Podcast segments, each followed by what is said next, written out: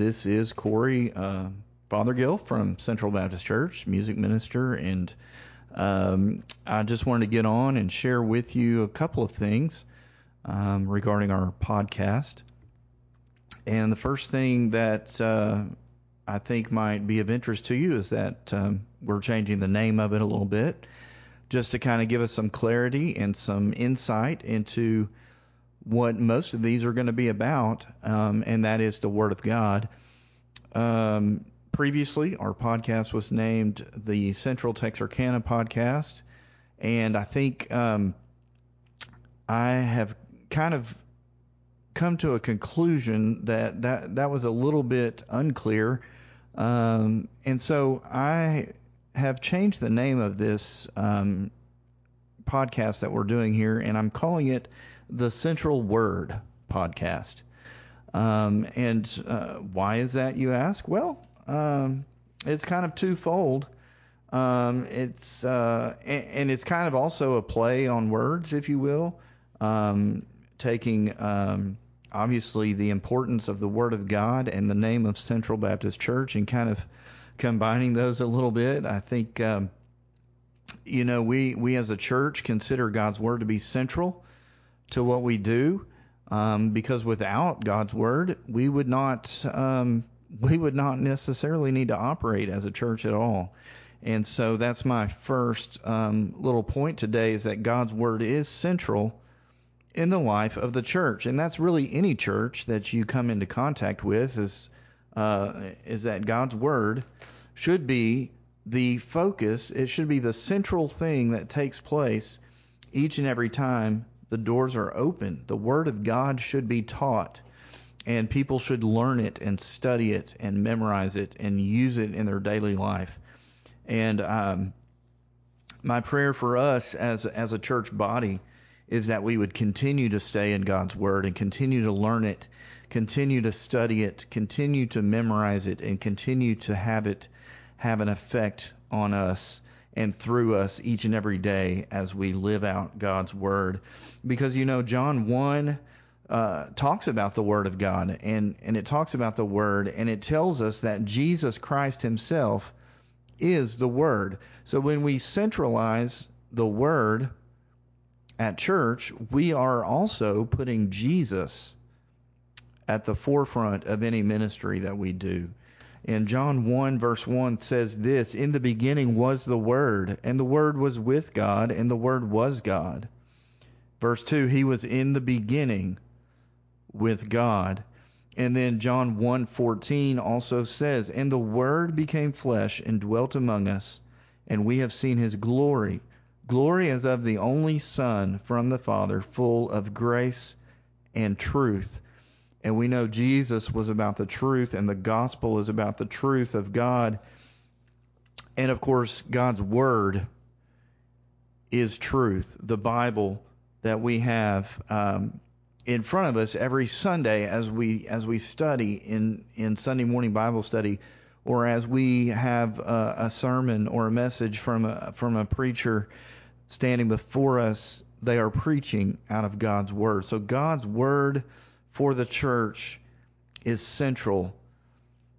And in saying that, that means also that Jesus is central to the life of the church. Colossians 3:16 tells us as well to let the word of Christ dwell in us richly. Paul was writing to the Colossian church um, and says to them again, Let the word of Christ dwell in you richly as you teach and admonish one another in all wisdom. Teaching and admonishing one another through the word of God, letting it dwell in us as we do that and as we seek to understand God's Word, as we seek to apply God's Word, as we seek to live that Word out in our daily lives. We should let it dwell in us. And that leads me to my second little point uh, regarding God's Word. Being central in the life of the church, it is also central in the life of the Christian. God's Word is central to the life of the Christian. Hebrews chapter 4, verse 12 this is relating to the Bible as well, and we can apply it um, as we seek to live daily lives um, following after Jesus Christ, being His disciple, learning to love Him, learning to know Him as we seek um, seek Him out each day. But Hebrews 4:12 says this: "For the Word of God is living and active." sharper than any two edged sword, piercing to the division of soul and of spirit, of joints and of marrow, and discerning the thoughts and intentions of the heart. And so God's word is there for us each and every day. It is our um, it is our weapon that we have according to God's word against the the against the devil and all the evil that he attempts to do to us each and every day.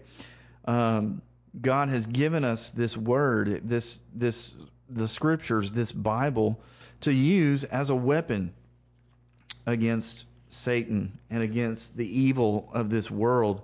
Um, Ephesians 6, where Paul is talking to the Ephesian church about the whole armor of God, and he's uh, in verse 17, he's talking about the helmet of salvation but then he says, Take up the sword of the Spirit, which is the Word of God. And that's very similar to what the writer of Hebrews tells us about the Word of God. It's living and active, sharper than any two edged sword.